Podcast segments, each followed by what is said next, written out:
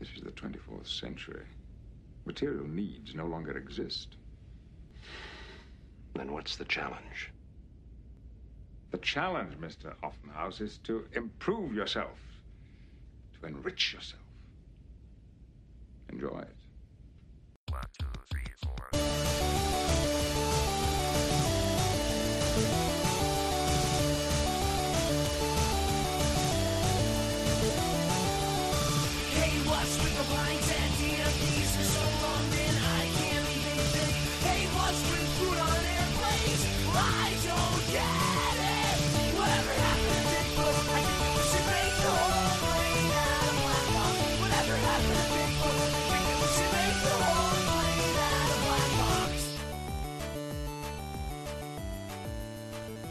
Welcome, everyone, to episode 269 of the Thumbstick Athletes podcast. I'm your host, Dan.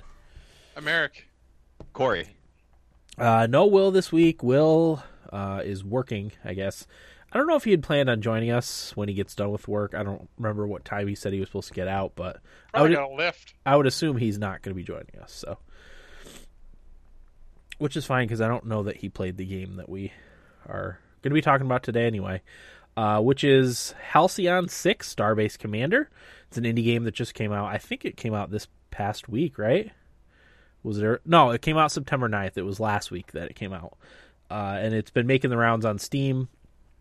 I don't even know where I came across seeing it, but I was like, "Oh, that looks interesting." And I saw that Will had bought it.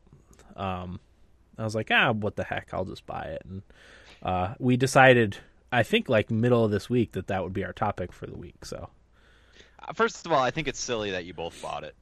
Uh, but second Yeah. of all, second of, second of all, I had never heard of it, and then I saw a Nathan Grayson article Yeah. about it on his Steam channel Yep. uh, on Kotaku, and I looked and I uh, looked on Steam and I saw that both you and Will owned it, and I'm like, you guys didn't even mention it. Like I had I had heard nothing about it. no, I text, I texted in our group thing. Oh, Will, you bought Halcyon Six? Nice. Oh really? And I then, like I said, I was just later. I was just like, I'm just gonna buy it. I like I like to buy my games uh, when I can. It was only, I think it was 17 bucks, maybe. so you hadn't even played it when you bought it. No, no. But Interesting. yeah. Um, but anyway, yeah, that's gonna be our topic. Uh, anyone have anything you want to tease for later on? Um, let's see. I tried the FIFA 17 demo, Uh-huh. and I tried the uh, Forza Horizon 3 demo. Uh huh. Um, th- I think that was it. That was new. I played some more Madden. We can talk about that a little bit. Uh, Jeff and I started a connected franchise, and Will's in it too. Mhm. Um, and that's it. Did you play NHL, Eric? No, no, I did not play it. I downloaded it, did not play it. Okay. Uh, I played quadrilateral quadrilateral cowboy. Ooh, nice. Finally got around to that. Uh huh. Uh, I'm also going to talk a little bit about Star Trek for you Trekkies, Huh. and then uh, watch the first episode of American Horror Story season six. So I'll talk a little bit about that. Very nice. Uh, this isn't so much of a teaser, but I did play uh, play a new game finally. Uh, I bought my son Lego Jurassic World. He came across a video on YouTube, uh, and you know he loves dinosaurs, uh, and he was he's enamored with that video. So I told him when I saw it on sale, I would buy it, and it was uh, it was ten bucks I think in the Humble Store sale. So I bought it. Uh, sure enough, like two days later, it was seven fifty on Steam. I'm like, of course. But hey, it was two bucks. So I, I played a little bit of that. So I'll be talking about that. It's not really a teaser. It's not a new game, but I will talk about that. Uh, okay, let's get into the main segment. Uh, Halcyon Six Starbase Commander. It was developed and published by Massive Damage Incorporated. Uh, it's a retro strategy RPG that combines elements from XCOM, Master of Orion, and uh, old school JRPGs. Um, the first Master of Orion too, not not Master of Orion two or three or or the new one. Um, so the basic gist of the story is that your your empire, the Terran Republic, was snuffed out by a race of giant aliens called the Chruul. I think that's it's spelled C H R U U L. Uh, leadership falls to you, commander of a refitted alien, ancient alien space station. So, um, that's kind of the gist of the game. Uh, I think the most striking thing that you'll notice when you see Halcyon Six is the art style. It is a very uh, pixely looking game. It looks like it could have been maybe on the Super Nintendo or early days of the PlayStation as a, as an RPG. I mean, it looks like it could be a companion to like Starbound. Yeah, yeah, Yeah, absolutely. You know? It's got that kind of art style. Uh, I didn't write down the system specs, but they were very low. It will probably run on on anything you you have at this point. I keep wanting to try these games on one of these laptops that I have down here, but I just I just never get around to it. Um, but yeah, the the system requirements are very low. Um, you know, the joke is it'll run on a toaster. Um, so yeah, it'll r- run on just about anything. Uh, so let's let's start with the officers. Um, so yeah, your officers are trained in the o- o- officer academy, uh, in the in the in the base, which is the base is similar to XCOM and XCOM two. We'll talk about that in a moment. Uh, they come in three classes. There's tactical, science, and engineering. Each has their own roles in combat. And at the base, uh, so you have your tactical class, which is red. They're the kind of the frontline damage dealer. The science class, which is blue, they're uh, support, healing, healing, shielding buffs. On the engineering class, which seems to have a little bit of both. And then when you train a new one, you're given a choice of each one of the classes. Um, they all have their kind of uh, background story. Uh, they all have their own abilities and strengths and weaknesses. It's very similar to uh, Darkest Dungeon in that. Um, and you know, though their their strengths and weaknesses will affect their performance in combat and and whatnot. Um, you can also re-roll if so. If, if you don't like your three officers that you get the get to choose from, you can re-roll them uh, once or twice, I think, depending on the situation. So it gives you a little bit little bit of flexibility. So, uh, and then in the combat, so this is another very interesting thing about the game. Both in person and ship to ship combat are done like old school JRPGs, like Final Fantasy. I thought that was, Yeah. I thought that was a really neat take on uh, on on combat in the in the game. It is because it's it's it's dumb. I mean, it's like looking at it and describing it, it sounds so dumb, Yeah. but it, it works really well because it's just like silly enough, you know. Yeah, the whole game is is pretty silly too. There's a lot of really good references to pop culture things uh, in the game. It's it's it's quite funny at at times. Uh, yeah, it's turn based with a timeline on the bottom, so you can see whose turn it is. Uh, there's combos that you can do in the game, so some abilities can be combined for, for bonus damage. One of my favorites to start off in uh, in space combat is uh, I use an ability that shuts down the engines of the enemy ships. Um, and then my next turn, I use an attack all ability that does bonus damage to the ships with engines down. So, and all the status effects have have different things that they do. Uh, so, like, yeah, if, if engines are shut down, it means you can't evade as easily. Um, disrupted sensors is another one that I use a lot. It gives you negative thirty percent to hit, um, and and then enemies will will take advantage of that too. Uh, and it's the same with ground ground combat. Um, you know, there's like a there's a stab that causes bleed, and then some other one of the other classes might have a, uh, an ability that takes advantage of that that bleeding status effect. So there's that. Uh, the base rooms are cleared with officers, similar to how it's done in XCOM 2, uh, and then different rooms can be built, uh, power sources, etc. Rooms that generate resources and stuff. So Fallout Shelter. a la Fallout Shelter, XCOM, XCOM 2. Um, Yeah. it, was it's very similar to to those different mechanics. Yeah, Uh, the and whole ant colony thing. Yep. And then uh, the map that you look at, it's it reminded me very much of the first Master of Orion, uh, because Master of Orion two had like different star systems. So every dot on the on the map was a star system with multiple planets on it. But this is just like a planet here, or a pulsar there, or asteroid thing here, and you move around to them, and and they all have different resources and different things that they do. So, uh, so yeah, let's talk about the game. Corey, what do you think of uh, of Halcyon Six so far? I enjoy it. Mm-hmm. I liked it a lot more at the start than I'm liking it now, which uh, I'm not sure how far you guys are in, and I can't really put a a time played on my game because I left it running all night the Uh, other okay. night. So I think it says I played like 20 some hours, but I really, really didn't. Uh-huh. Uh, but I have tier two, all two tier two spaceships, and uh, I've got the the Chruul popping up with the spire thing that Yep. I need to take out. Uh, so that's about where I'm at. But I've gotten to the point playing it where I'm sort of seeing past the magic, Uh-huh. and I feel like it's not it's not deep enough to warrant uh, like another playthrough once I get through it. and I feel like it's a lot of busy work and Yeah. not enough depth and strategy within the game. It's a lot of okay, this planet has its resource ready. I need to go to this one, and then I need to go to the next one, go to the next one, go to the next one, go to the next one, and like combat, like all the combat situations I get myself into, I pretty much know within the first round or two if I'm going to win or lose. There's very little uh, sw- uh, sway of battle, you know, very Mhm. little back and forth, very little of my own influence on the battle. It's pretty much predetermined. Whoever has the strongest ship is going to win. Uh, so yeah, I just kind of feel like I'm going through the motions now, and even the little story stuff where you get to make choices, I don't feel like it has enough of an influence on the game to keep it interesting. Yeah. You know, Uh, I'm just sort of looking for interesting decisions to make throughout the game, and I feel like the most interesting decision and the most meaningful decision you can make is who your he- which hero you take. right. Is that what they're called? Heroes? Yeah. Uh, officers. Yeah. Which officer you take uh, at any given moment, and what abilities you you train them. But I don't think that's enough. The rest of it just feels like busy work to me.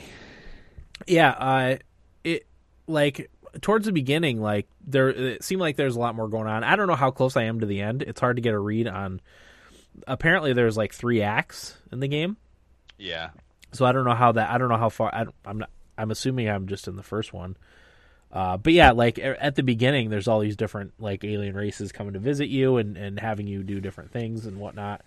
Uh, but after you kind of settle, like Corey said, settle into a routine a little bit.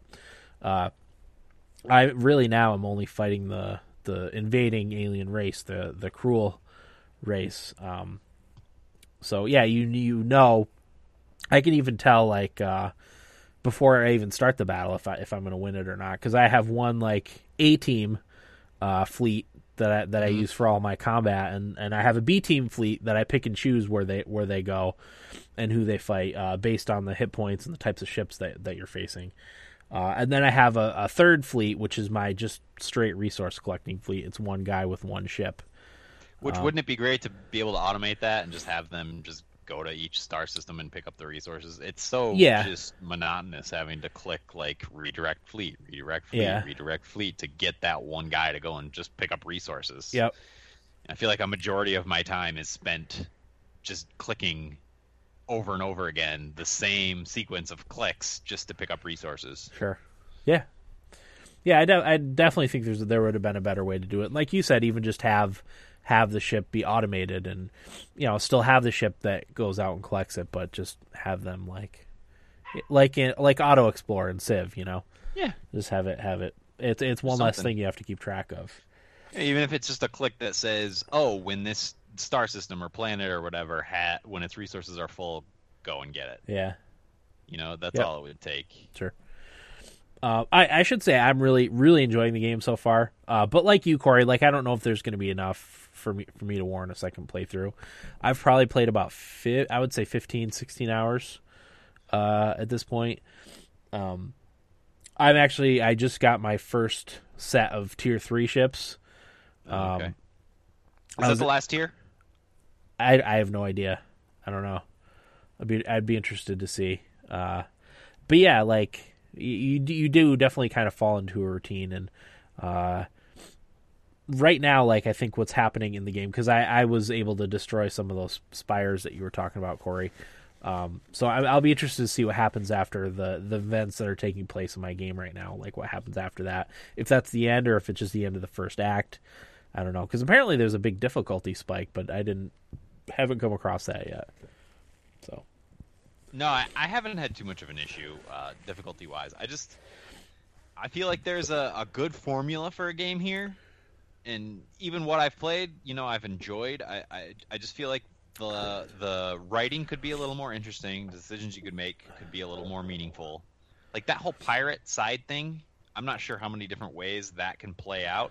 I know you can Uh, recruit so- them to your side if you want. Okay, I didn't. I didn't get there. I was just like pirate equals bad. I'm gonna Yeah. destroy them all, uh, and that's sort of what I did. But Uh-huh. um, yeah, I just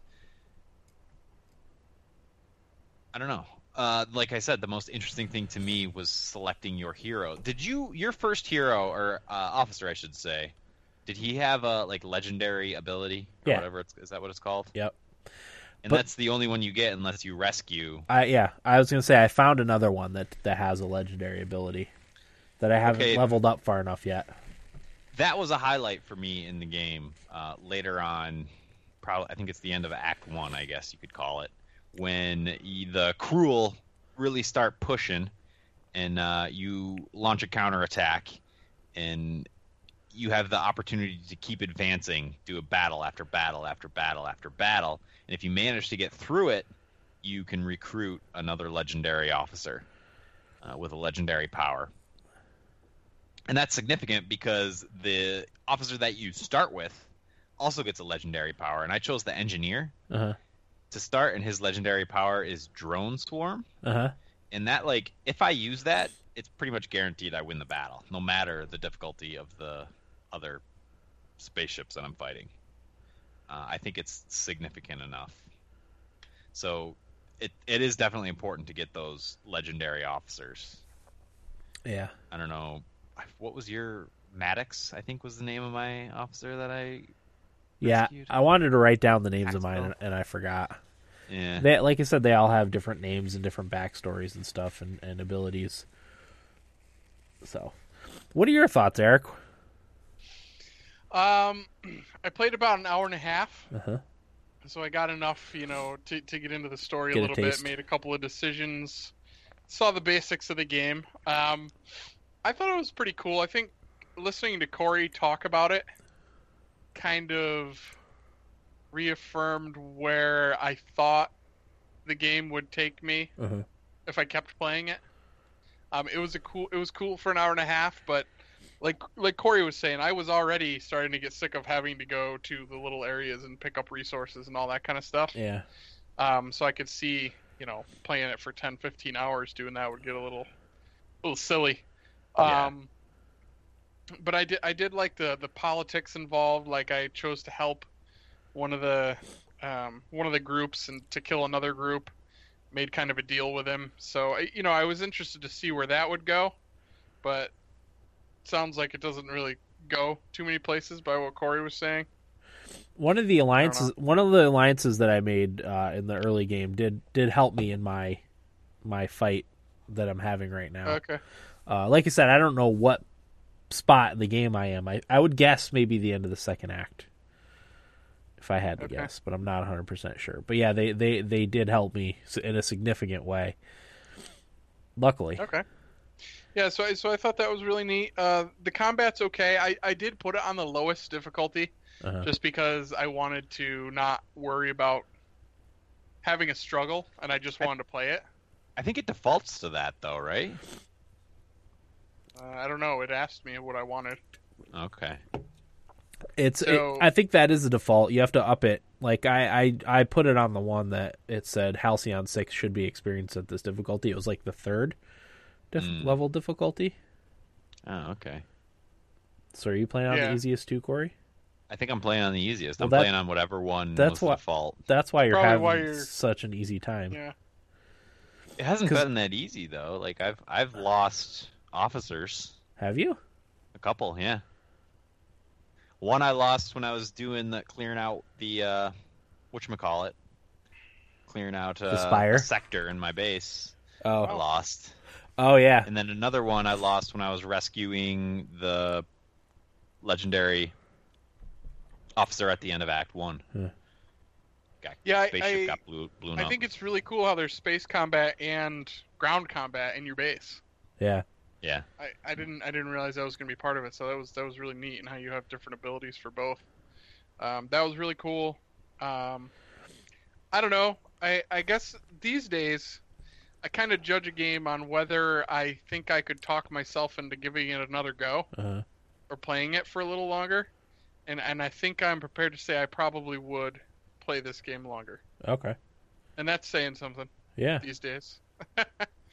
so Nice. um, yeah, I, I enjoyed my hour and a half with it. It was pretty cool. Okay. Yeah.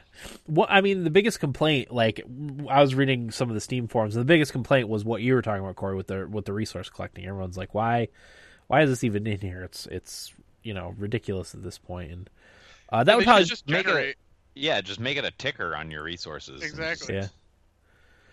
I mean, part like part of it is like you have to protect the colonies, but like I said, I don't see why there's not a reason or why why why- why there's not an option to like have them auto collected, and then when they get attacked, then you can send your ship out to to protect them. You know, Yeah. Or So- at least put it in like uh, some sort of base upgrade where it will like teleport to your base later on or something. yeah, Yeah. You know, something like that. Something to for you to earn to, um, I don't know, kind of fix one of the annoyances. I guess. yeah, Yeah. Quality of life uh, tech Yeah. Yeah. Exactly. research, you know? A life upgrade. You get there. Yeah, I feel uh, Corey. I think for you the uh, the con because I, I don't have the same issues with the with the combat that you do. Uh, Uh-huh. I find it pretty engaging, and yeah, like I have kind of a routine for for how things go, but uh, you know that that can get turned on its head if you get a couple like good, really good critical hits against your one of your ships and it's about to blow up. Like maybe maybe the enemies hit harder. Uh, Yeah.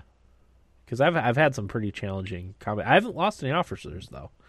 Officers. I didn't find the the combat engaging at all, really. Yeah. But again, I played on the lowest difficulty, so that could be why. Right. Yeah, I just feel like a, a in Ew, what is that? Oh, it's a stink bug. You Oh. see that, Fiona? Eat it. Kill it. Eat it. No, I just feel like so much of this game could be automated, and I think I think you're right. I think if raising the difficulty would definitely help with that. Um, and one thing I found in combat that was kind of fun was how you do those uh, debuffs to other people. Yeah. They some most of them last for a few turns. Yeah. Yeah. So I was kind of trying to figure out how to optimize. Okay, this guy does this debuff. This guy does engines down. Uh, the guy that can exploit engines down can do something else, and then on his second turn, come back around and do engines down. Yeah. So it was kind of fun to figure out how to optimize to do the most damage with with all your guys. And it does have that XCOM feel of getting attached to different your different officers. Yeah. Absolutely. See, I didn't feel attached to them. I definitely didn't like. I would have cared if they died, but I didn't feel the attachment that I did in XCOM. Sure. I mean, they're more. I mean, XCOM is more. They're more like people. You know. Yeah. This is just. It's a little pixel on the on the screen. It's it's a little harder. Um. But yeah, like I found myself, uh, especially in the tougher battles uh, later on, like having to uh, ground ground combat specifically. I, I've had a lot of trouble with because I, I I didn't do that much ground combat, uh, so a lo- my characters were under leveled for for ground combat, but. Uh, you know, use, using the debuffs to my advantage. So, like, if if I knew uh, some, someone was coming to attack me, uh, I would try to hit them with the with the uh, aim debuff, uh, or or try to disable, you know, whatever you're doing, or disable one of your enemies when you know before before they attack, to to try and save myself from from getting slaughtered. Um, so that was that was what what I had fun with with the combat. Yeah. And like one of the ships that I have to fight now is has nine thousand hit points. Wow. Yeah, so Dang. I think my That's hi- my highest is like twenty three hundred for a tier three, tier three ship. Engin- engineering ship. Yeah, Huh. so I'll see how that I goes. Yeah, I mean the game has all the ma- the makings for for a fun space game. Yeah, I just I feel like they haven't all really come together in in an intriguing way for me. Like it, Right. it's fine. Like it's it's one of those games that you want to keep playing. You want to keep, you know, you want to get to the next spaceship or the next technology or you know Yeah. whatever, build the next thing in your base. Um, but it's just like there's nothing there's nothing meaty there for me. You know. I, I think it's just that you don't like video games, Corey. It's I don't know. I, I think he's. I think Corey's right. Well, you don't like video games either. I feel I think this Trying game would work a some lot a lot better like with its systems as they are in an RPG Yeah. a more straight laced RPG as opposed to this sort of uh, I think strategy game would be the main genre. I don't know. It's definitely a mix of things. It's a it's a stew. Yeah, Well, I mean, look at a game like Invisible Inc., which is also a stew of games. Yeah. You know, they had a lot more opportunity to customize.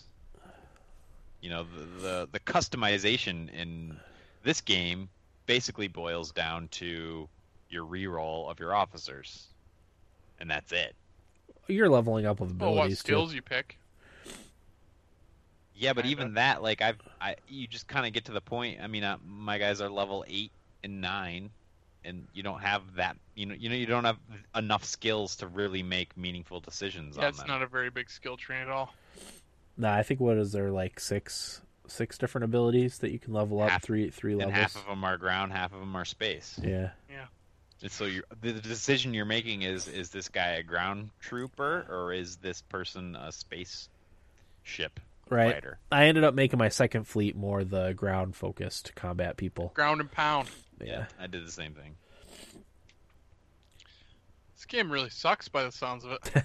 No, it's good. Like it, that's what I'm saying. The formula is is solid. It's just Yeah. there needs to be something deeper there. I think yeah, you're I don't. I don't think it's a grabby game. It doesn't. I don't feel like it grabbed you. I think you're expecting too much for a twenty dollar game, Corey. I'm expecting nothing because I paid nothing for it. Right, but I'm just trying to speak subjectively about my opinion of the game, and and my opinion of the game is that it's fine. yeah, It's just not great. sure. A solid what seven and a half. Sure. I give it a seven. So Which I, it sits uh, on Steam. It's 80% positive Yeah. on Steam. that sounds about right.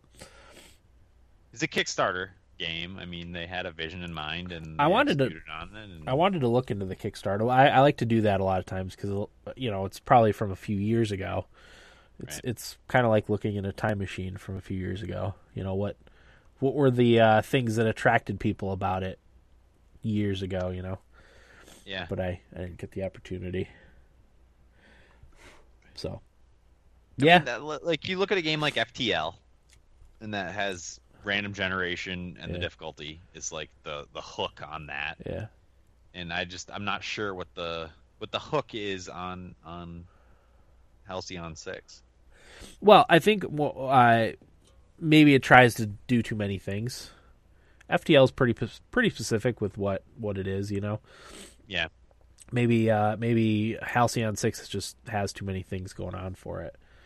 Yeah, it does. It does. It has a lot of things going on, and none of them are particularly interesting. They work. They work well together. They're uh, mechanically good way sound, to it. but there's just not. There's no intrigue there. I like that. What do you think? Wait for a sale, Corey?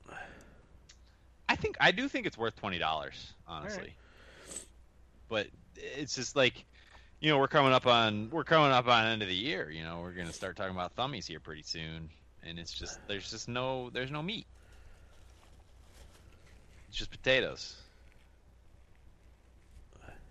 Dang. Yeah.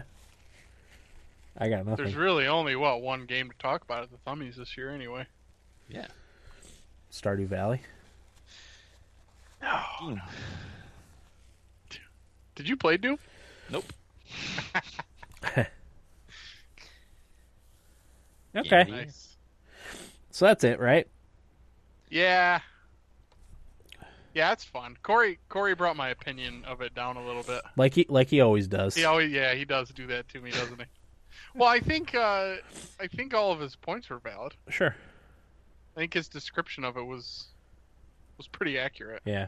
I, I mean, I again, it's the type of situation where the stuff that the problems Corey has with it isn't stuff that brings my opinion down of the game. You know, like Right. it. Uh, like I, I never, I never really got super annoyed having to collect resources and stuff like it. You know, it's whatever. Yeah.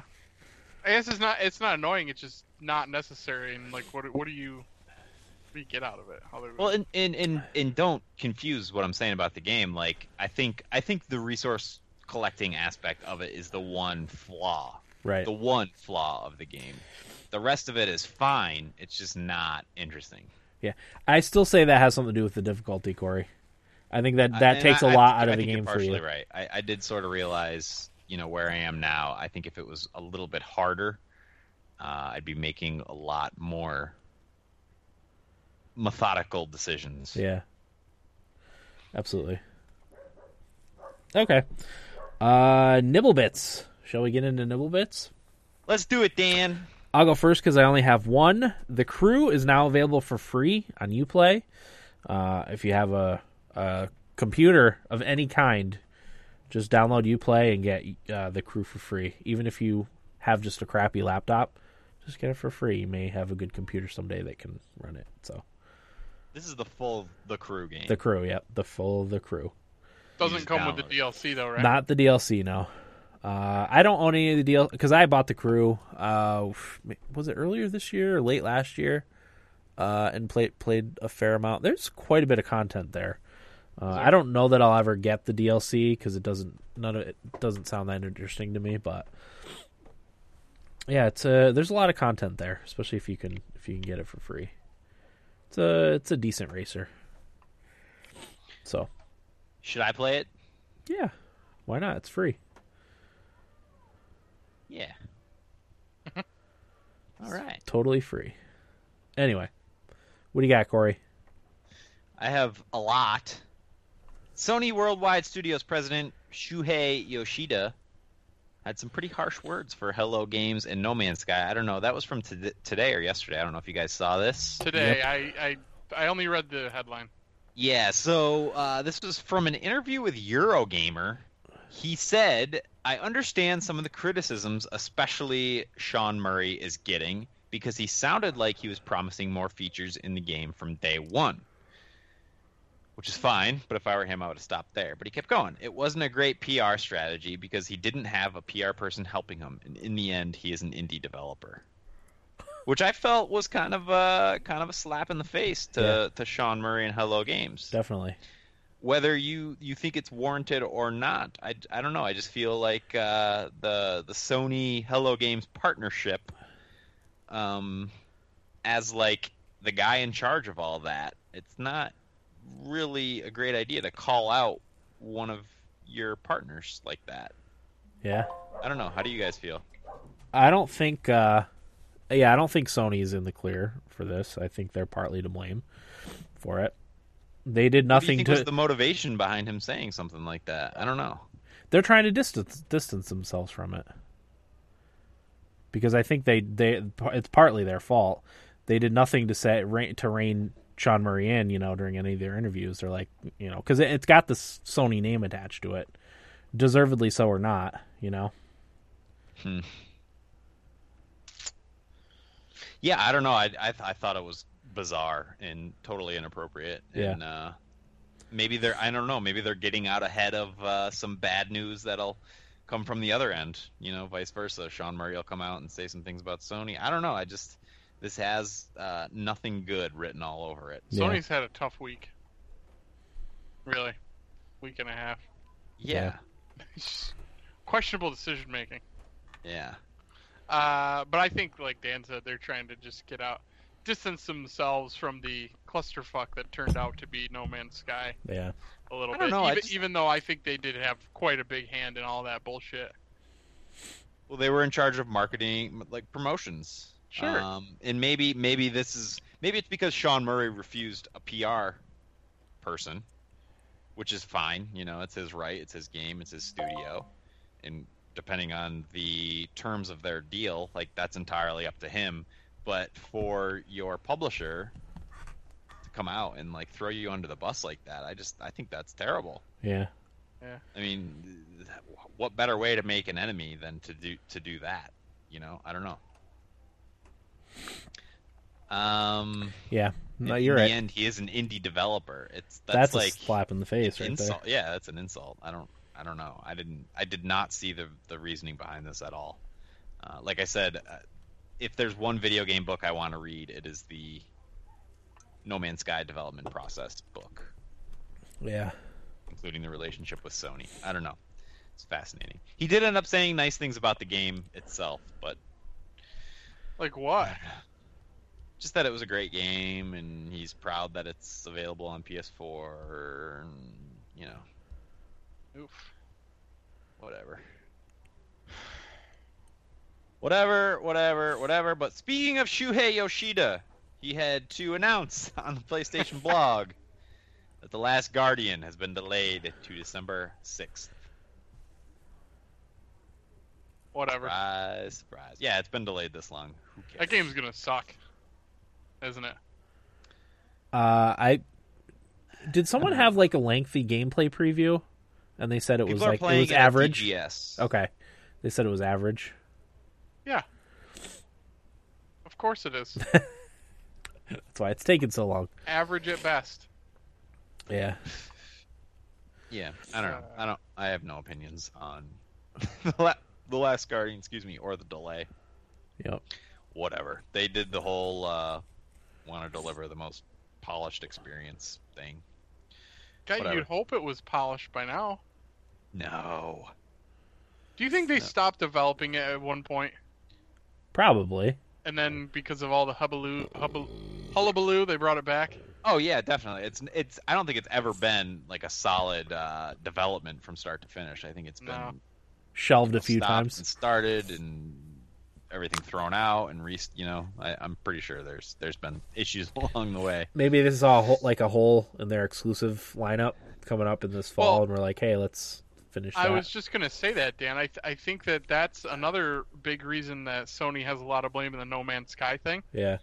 Uh, same with Last Guardian is that they I think they're having trouble putting out a decent uh, Exclusive. first party game. Yeah. You know, other than Bloodborne, um, which technically isn't even that.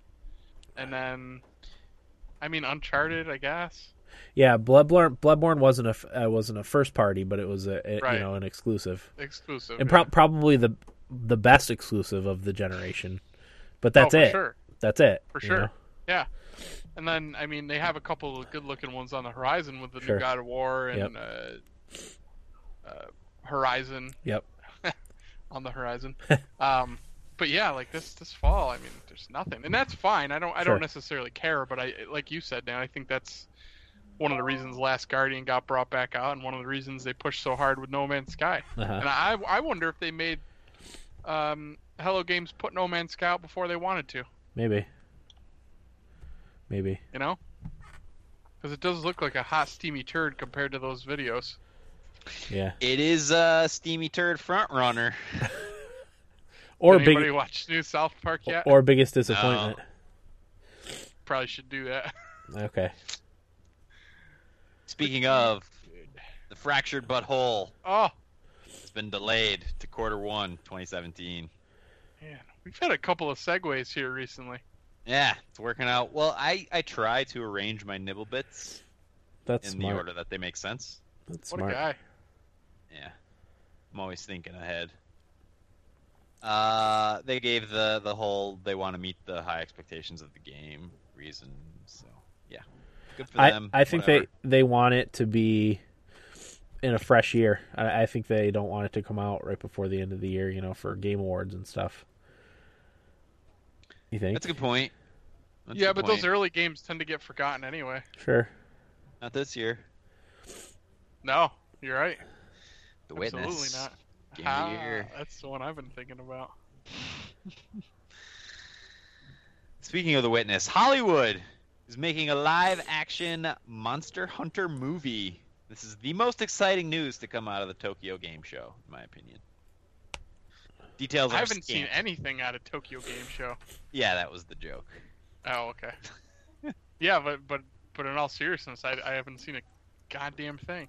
No, we've seen you know some gameplay for stuff, but nothing nothing huge. I don't think. Why didn't Nintendo announce the NX at Tokyo Game Show? Ah, what are they doing? They're gonna delay it. That's what's gonna happen. I hope not. You know the I listened to the 84 Play podcast and they're based in Japan, so they're all about Tokyo Game Show and they have all the journalists on their podcast. The same way like Giant Bomb does E3, Yeah. uh, 84 Play does Tokyo Game Show. and everybody was talking about how great Rez is going to be. And I guess Rez is at the show, so on VR. yeah, the Rez Yeah. remaster or whatever is Um, coming out, and the Gersten's a VR, and fan. yeah, people love Rez, and apparently whatever's happening with Rez is is a big deal, based on this Tokyo Game Show stuff. So there's that.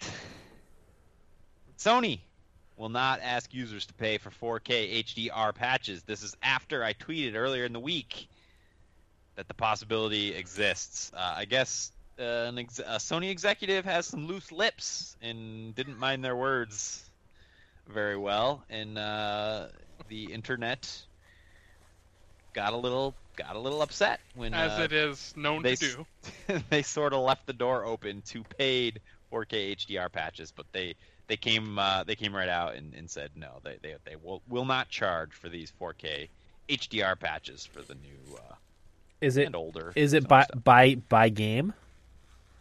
Is that how it's What do you done? No, yeah, no, no. Old, older games can Right. implement patches, and Sony's just saying they will not charge you for those Gotcha. patches. Gotcha. I thought you meant. You know how they were supposedly putting in some patch for the system? Yeah, I think, think the, they the- did. the system had to have a patch, but I think the games then had to be patched with the functionality. Okay. Yes, which is up to the developers Right. to, to do that work. And that's what they thought. That's what they the that one exec said was going to happen. That the developer could charge for it. Right. That's that's the impression that I got. But that's not the yeah, case. Yeah, but I think I think they're basically saying like you will never be charged for a 4K HDR patch. Well, no one would buy it. I would hope. Yeah, I would hope. yeah, you never know. You never know with people. I certainly wouldn't. Speaking of PlayStation, PlayStation 4 versions of Fallout 4 and Skyrim will not support mods. Didn't Bethesda say they would Yes, they did. not too long ago? Okay. Said they would be coming to PlayStation after Xbox at some point. So Bethesda announced this on their website. They blamed Sony. Uh, quote: Sony has informed us they will not approve user mods the way they should work, where users can do anything they want for either Fallout 4 or Skyrim Special Edition. So basically, Sony's saying we're not just going to authorize any willy-nilly mod uh, on our platform, which kind of sucks. Yeah, but you know what? The people that care about mods already are using them on PC. That is true. So whatever. That is true. Uh, yeah, I'm not playing Skyrim on my PS4 for the mods. exactly. Very true. but with that said, there's at least a good chance that I'll get the Skyrim Legendary whatever remaster on Xbox just so I have that option if I want it. Sure. just in case uh, mod like Enderal comes to the Xbox. I don't Yeah. think I don't think it can Why not? because it has the SKS SKSE. I don't think anything like that can just be on. work. You're right. You're right. No, I don't think SK SKSE E can be on consoles. I don't think. Because it's a, uh, The script. script. extender, right? Yeah. Yeah. Yeah, I don't think you can do that on PC or on console. But that's all I got for my nibble a bit. Okay. What do you got, Eric? Dan, I also just have one. I scoured the the net today and I didn't see anything worth a damn. Yeah. But not much.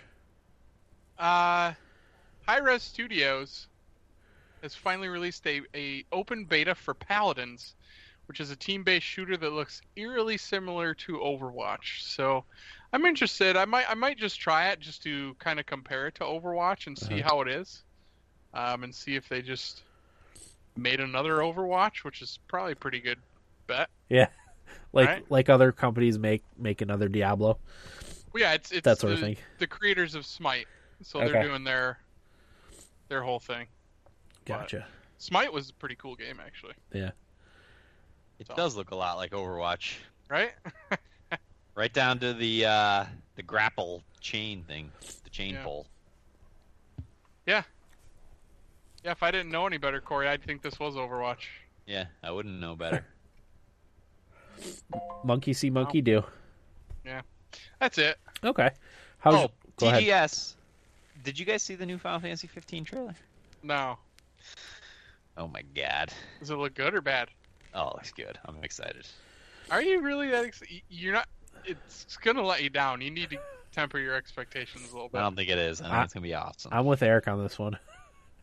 it's gonna let you, you, down. need to, you need to temper it. If anybody needs to temper it, it's you. I think it's gonna be awesome. It's gonna be just zany enough. I hope. I hope you love it. I do The too. problem is, if they wanted me to temper my expectations, they shouldn't keep shoving it down my throat. Well, when are you getting a PS4? I don't think I am. Mm. You're gonna borrow Will's for like a week. Yeah, if he lets me. I'll let you. He will, especially if he's in school. When's the game come out? November? Yeah. Thirtieth. Oh, It's right around break. yeah. Uh, I don't know if this was Tokyo Game Show or not, but did, did anybody see the new Resident Evil 7 trailer? No. Oh Yeah. boy, does that look fucking creepy. I think that is TGS. Was it? Oh, put that up in the in the stream, Corey. God, I can't imagine playing that game on a VR headset. I just can't. The IGN had a pretty cool video too, with a lot of their staff playing a game on VR. I think it was called, it was called like the Boogeyman or something like that. Oh, Nice. I get stressed out even watching it. So I take it you're not gonna go see the new Blair Witch movie. You know, I thought about it just because I really liked the last one so much. Yeah. I kind of know? want to see it. I know damn well there's no way I could get the wife to go with me. Right. That's the issue, and I'm not going by myself. Right. So Yeah. See, know, for me, I like scary. I don't like gore, like go- horror, gore. Um, okay, but I do like scary stuff, so I think that would be that would be good for me. 'Cause I don't think see, it's I got prefer gore. in I prefer gore to scary. Okay. Yeah, that's it. All right. How was your week? Pretty good. Uh, I went and saw the Lumineers in concert. Uh, I think it was Tuesday night. They're a really good live band. They sounded fantastic. Right, right up there with with some of the better bands I've seen live. Uh, Mumford and Sons was probably my favorite that I've seen live in terms of just sheer quality of the music. Uh huh. Um, Lumineers was close though, so that was that was a good time. Um, the Bills are terrible again. You know, I don't. Honest to God, I don't know if they're going to win four games this year. Really? They're that bad. It's going to be a lean year. And you Well, know you what's going to happen? You had them six and one after seven. Did I? You did. Oh. They're not going to win one of those games. Unless Cleveland's in there. They might beat Cleveland. Oh, you know what? So they're going to go 0 4 to start the year, and then I think they got the Rams and the Rams, 49ers, and Browns are mixed in there. They have a shot in those games, but they are bad. And what's going to happen is they're going to suck. They fired their offensive coordinator today after two games Oh wow. Yeah. They're gonna suck really bad, and they're gonna end up drafting Jim Kelly's nephew to be the quarterback, Uh huh. and that poor kid is gonna have so much pressure on him, and he, there's no way it'll never work out. The Bills are going to go two decades without making the playoffs. How, uh, what's the? What are they at now? This would be the 17th year. Okay. Wow. Yeah, That's a long time. they pretty much had told Rex before the season if he didn't make the playoffs this year, he was gone. Uh huh. So then you start another rebuild. And unless they just strike complete gold in the draft with a stud quarterback, there's no way they're going to get to the playoffs. Even You know? stud quarterbacks, a lot of times their first year aren't necessarily studs. You know, Right, yeah. Takes a couple so, years. I don't know. There's that. Coming back up to New York next week for a friend's wedding. Uh, so looking forward to that. But that that's pretty much it for me. Just Okay. working. What do you got, Corey? I got a number of things to talk about. You guys ever heard of bulletproof coffee? No? So it's this guy who's all about like the the bulletproof uh, CEO, like businessman kind of thing. I don't know, but he came up with this recipe for coffee, uh, and what it does is it gives your body healthy fats. So what it is is it's uh, you have to get like a good organic coffee because it doesn't have the toxins or whatever in it. Uh, which actually that's still up in the air. So I guess the coffee doesn't really matter too much. But what you do is you put a ta- like for one cup of coffee, you put Fiona, you gotta stop. She's chewing on my arm. You take uh, one tablespoon of butter from grass-fed cows, one tablespoon of MCT oil, and mix it in with your coffee, and uh, you get all the healthy fats that give your body more energy, uh, focus, and improves your hormones. And you drink it in the morning. Some people do it as like a meal replacement because it is like 200 calories or something like that. But it's supposed to give you energy all throughout the day Not a uh, meal. quench your appetite, and uh, boost your metabolism. So the grass-fed butter has like the omega-3 and the omega-6 fatty acids in yeah. it. Uh, the same thing that like fish has, but it has it in much higher quantities, obviously. And then the MCT oil, MCT stands for medium chain triglycerides, which is a type of fat that doesn't require a lot of energy or en- enzymes to digest. Um, and there is evidence that MCT consumption, like over a long period of time, uh, induces fat loss. So basically, you're drinking this concoction of fat that gives you energy and helps you focus throughout the day. So I've been I did it every day this week. Uh, I got up in the And? morning. I made a cup of bulletproof coffee, which replaced my normal breakfast. Which my normal breakfast isn't much to begin with. I always only had like a cup of yogurt or like a cereal bar or something. So even out of that, like this cup of bulletproof coffee I make is like 250 calories, and like a cup of yogurt is 100 calories. So right away, I'm already eating more calories in the morning than I ate to begin with. Uh, but I have definitely noticed an improvement in energy. Uh, definitely noticed an improvement in focus, and it lasts all day. The first day I did it was it Monday or Tuesday. I could use some more focus. uh, Monday or Tuesday, I just had the cup of coffee and I didn't eat again until five. I wasn't hungry. 5 p.m. Wasn't really that hungry, uh, but I had plenty of energy right up until that point. Was in a good mood. Corey, I think you're Uh. just in good shape. Fuck you. Well, that's the thing. You don't want to do this if you're not in good, you're not in decent health to begin with, because you're losing out on a lot of nutrients and stuff that your body sh- should need. Um, I'll tune out now. and also like the cholesterol from all the fat. I guess they're pe- people have had issues doing this like bulletproof thing uh, with their cholesterol. But I'm pretty impressed, honestly. Especially like mood wise, you know, I'm not as cranky, which is the biggest thing for me. I actually the reason I did it was for energy because last week I was dragging ass all week and I couldn't really figure out why. Uh, but I switched to this bulletproof coffee thing, and, and it's pretty great. nice. You have to like you drop your tablespoon of butter in after you make the coffee, so it melts, and then you have to actually have to blend it. Otherwise, you'll just have like a chunk of butter. It doesn't really mix very well. But once you blend it, it's like this frothy, creamy deliciousness. It's actually really good. Huh. And this MCT oil I bought is called uh, Left Coast MCT oil. Um, and it's kind of nasty. And apparently, you have to build up a tolerance to it. But I just started out of the gate doing one tablespoon of it, which is the recommended amount. And I never got sick or anything. You know, it never bothered my stomach. Uh, so so far so good for me in bulletproof coffee. That's Jake said you need to drink that before the next thummies. Yeah. That's the thing too. Like it's it's you know like I'll drink a uh, I drank an energy drink today because I had to mow after work. So I had bulletproof coffee this morning. Was good with energy, and then after work I was starting to get a little dopey. This is like 3:30 p.m.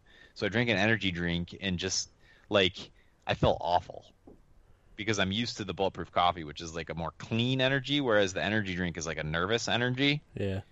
and I don't know, it just like gave me heartburn and I felt nauseous and I was like jittery and I don't know. But the problem is I always swore to myself I'd never be one of those people that needed their coffee in the morning to function. Why? I just didn't let myself drink coffee in the morning because I, I've always been a, a good morning person without it, and I like coffee, so I just I didn't want to start drinking it in the morning just because that's what you do in the morning, to the point where I would count on it. But I feel like I kind of screwed myself now with this bulletproof coffee stuff because I'm gonna want it every morning. Just have it. Yeah. I know, but when I don't have it, Well, I mean, so what? I'm what? gonna be I'm gonna be an asshole. Turn into an asshole for a day. Who cares? Yeah. I don't know. Everybody deserves that once in a while. Sure. Well, I don't know about everybody, but we do. I do Right. recommend it though. Get some Kerrygold grass-fed butter. Drop a tablespoon of it in your coffee. Uh, if you just have like coconut oil or something, like that's pretty close to the the MCT oil. I do have coconut oil.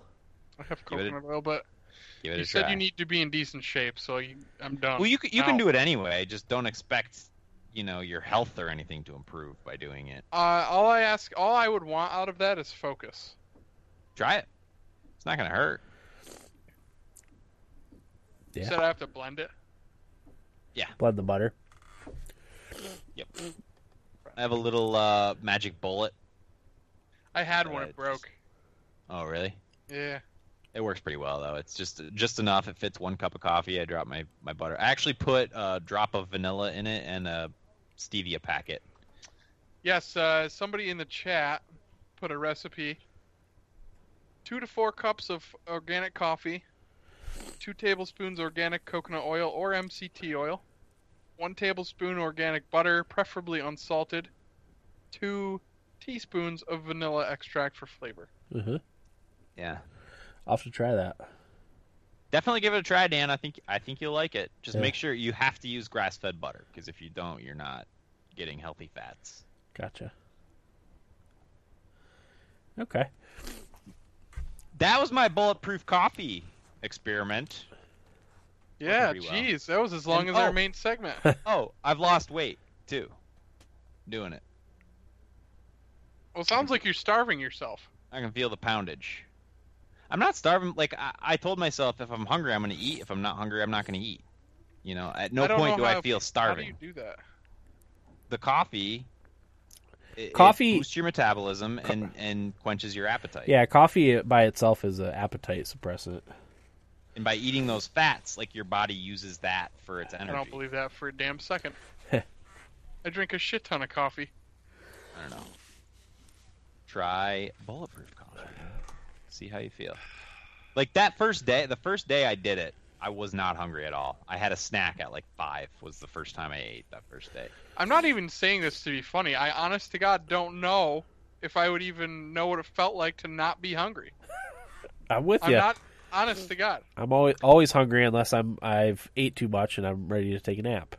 When somebody says they're not hungry, I think, what? It's not. I, I hear what you're saying because I too am one of those people who is always hungry and will always eat anything.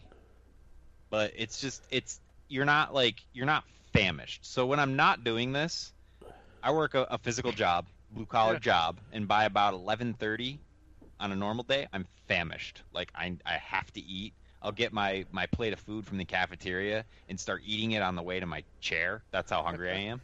when I when I drink this bulletproof coffee stuff, like yeah, I could always eat. You know, that's not a problem. It's just I'm Okay. not famished. I'm not like constantly thinking about what I'm gonna shove down my gullet. You know? Okay. All right. No, I get you. That makes sense. Yeah. And it's like if you're sitting around a box of donuts, it's hard to say no. Like Wednesday, our boss brought in pizza and wings for everybody. I'm Yeah. not gonna be a, a wanker who's like, no, I'm I'm drinking bulletproof coffee. I'm not gonna eat that. Like, of course I had pizza and wings. I wasn't starving for it, but I ate it, and I could have eaten a lot of it. Hey, no. Um, so yeah, definitely look it up, give it a try. It's cool. I like it. I like the energy. It's nice. Sounds good. Uh, I really want to. I just don't know about the whole blending thing. Sounds like it's going to take me too long, and I have to get up five minutes earlier. Yeah, but you want to get up. You want to drink. You want to get up early and drink it and be It's- be your best self. I don't know if I want that. Try it on a weekend. Or a day you don't work. There you go. There you go. Sunday morning. Yeah. All right, Corey. Make yourself available Sunday morning so that when I text you, how do I make this again? Because that's what's going to happen. You can just tell me. Yep. I'll tell you. All right. I, I look forward to like even um which day? Thursday morning. I didn't have to work till night. I worked a night shift. I filled in, uh, and I got up same time I usually do, like a little after six, and made my bulletproof coffee and played video games for a couple hours and felt great. And I don't know, it's nice. Okay. And I watched a little Star Trek. Yeah. The Next Generation. I'm still doing uh, Max Temkin's Star Trek: The Next Generation in 40 hours, which is like he picks all the episodes that are must watches from that series. Uh, and apparently, all of those episodes total 178 hours. So you're Wow. you're cutting it down by about what a fourth, a quarter? fourth, yeah. a little more than that. So the other night I watched The Neutral Zone, which is the last episode of season one, which is really good. Uh, if you listened to the intro to our episode, that quote from Picard is from that episode. That I actually I just thought was kind of fitting for uh, the topic we were talking about, Halcyon Six. You know, Uh-huh. future where everybody exists in space. A little bit different though, because you're struggling for survival in Yeah. Halcyon Six Sure. not everything is, is perfect, which was sort of the premise of, of that episode. And Star Trek in general, like a lot of sci-fi nowadays, it's all dystopian and you know how awful things are going to be. But you look at those older Star Treks, and it's like they've achieved Optimistic. society. Yeah, they've achieved utopia, and it's like, well, where do we go from there? And it's just refreshing to go back and watch those old episodes for that reason. Yeah. I also watched uh, A Matter of Honor, which is season two, episode eight, which is the one where Riker joins the Klingons. That's what, yeah. I always get the Klingons and the Romulans confused. I'm new to all this, so. Yeah, and Rez brings up in the chat there's a new Star Trek show coming out. Oh, really? Yeah, Oh, that's cool. yeah, I'm excited for it. I want to get through these next generation episodes before it, but that's my Star Trek chat. Uh, I also just briefly wanted to share the Whopperito meal that I had last weekend. Uh-huh. Uh, it was great. I, You the liked it? Whopperito? No, no, no. Oh. Don't get me wrong, Dan. You're right. Like if you want to, if you're interested in the Whopperito, just get a Whopper. Yeah. You'll be happier with that. Uh, but I got a Whopperito. I got the old fashioned standby, the rodeo burger. Oh, yeah. Oh, Yeah. you have to get a rodeo burger if you go to Burger King. You just have to. Yep. They're and good. An Oreo milkshake. And I like I took a picture of the rodeo burger and I think I tweeted or something. My girlfriend's like, "That looks disgusting." Oh, Like, all it's, of- it all of looks it. awful. All of it looked disgust. She's like, Yeah. "That all looks like a disgusting amount of dog food." And then you're gonna wash it all down with a shake. And I did, and it was awesome. And I didn't feel sick afterwards. And I was like, "God bless you, Burger King. Uh-huh. You nailed it. You nailed it." And then I watched the first episode of American Horror Story last night. Last night? Wednesday night? I don't know. Doesn't matter. But uh, it's called My Roanoke Nightmare, and I haven't figured it out if it's like hillbillies attacking the interracial couple or like ghost ghostly witch hunters. I didn't really figure it out from the first episode. But Cuba Gooding Jr. is the lead actor, and he's terrible. So I don't know how much of American Horror Story season six I'm going to be able to watch because he's that bad in my opinion. Huh. I can't watch him. You just don't like Cuba, huh? No, he's bad. Wow. The the I f- oh, I forget her name though, but the the girl actress there who plays the his his wife, I can't think of her name. She's really good and has been because she's one of the regulars for Winona the American Ryder. Horror Story. No. You know what? They should make a movie with Winona Ryder and Cuba Gooding. Maybe Cuba's going to be in season two of Stranger Things. Oh God. Turns out he was the monster the whole time. He's always been a monster. No, what was his? Didn't he win like an Oscar or something? What movie? Uh, what what was that movie? it wasn't the Um, Pearl Harbor movie, was it? No, that movie was god awful. What was that He one was where ra- radio. radio? I don't think he won an Oscar for that though. Was he in Jerry Maguire? Yes, Was it that? he was the athlete, wasn't he? Yeah, Maybe it was.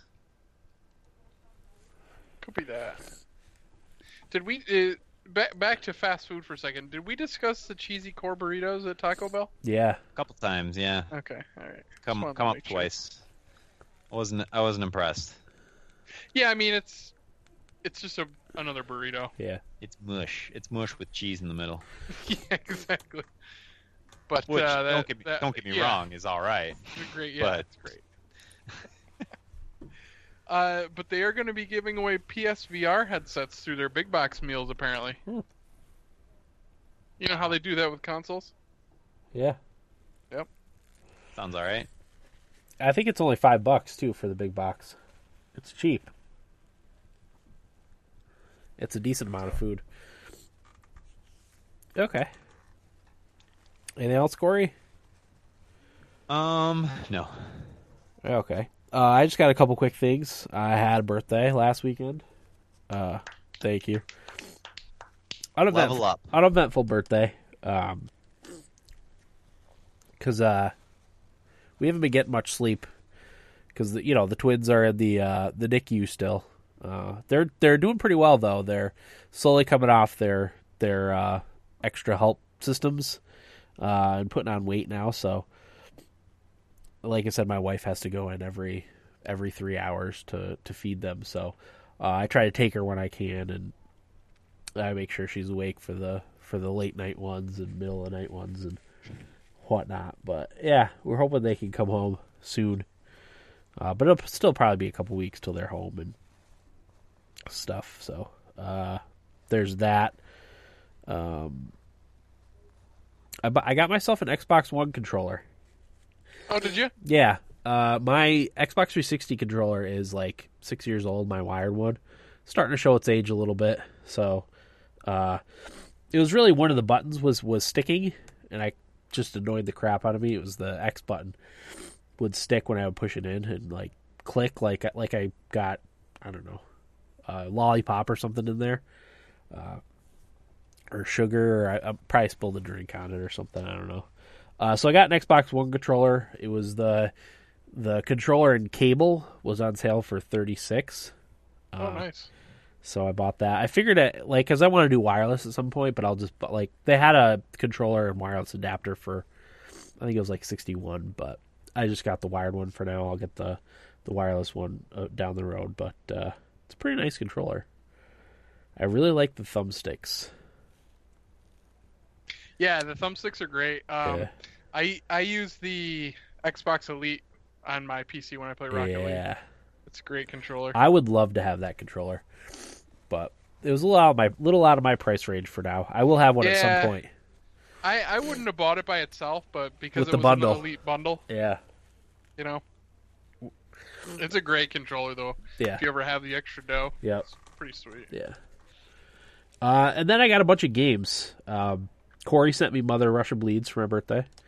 Nice. Uh, Did you play it yet? no, I haven't played it yet. I've been playing uh, Halcyon 6, so for the episode. Uh, I bought the Turing test, which I've been interested in. It was on sale. Did I get it from Green Man Gaming, maybe? Yeah, I don't know.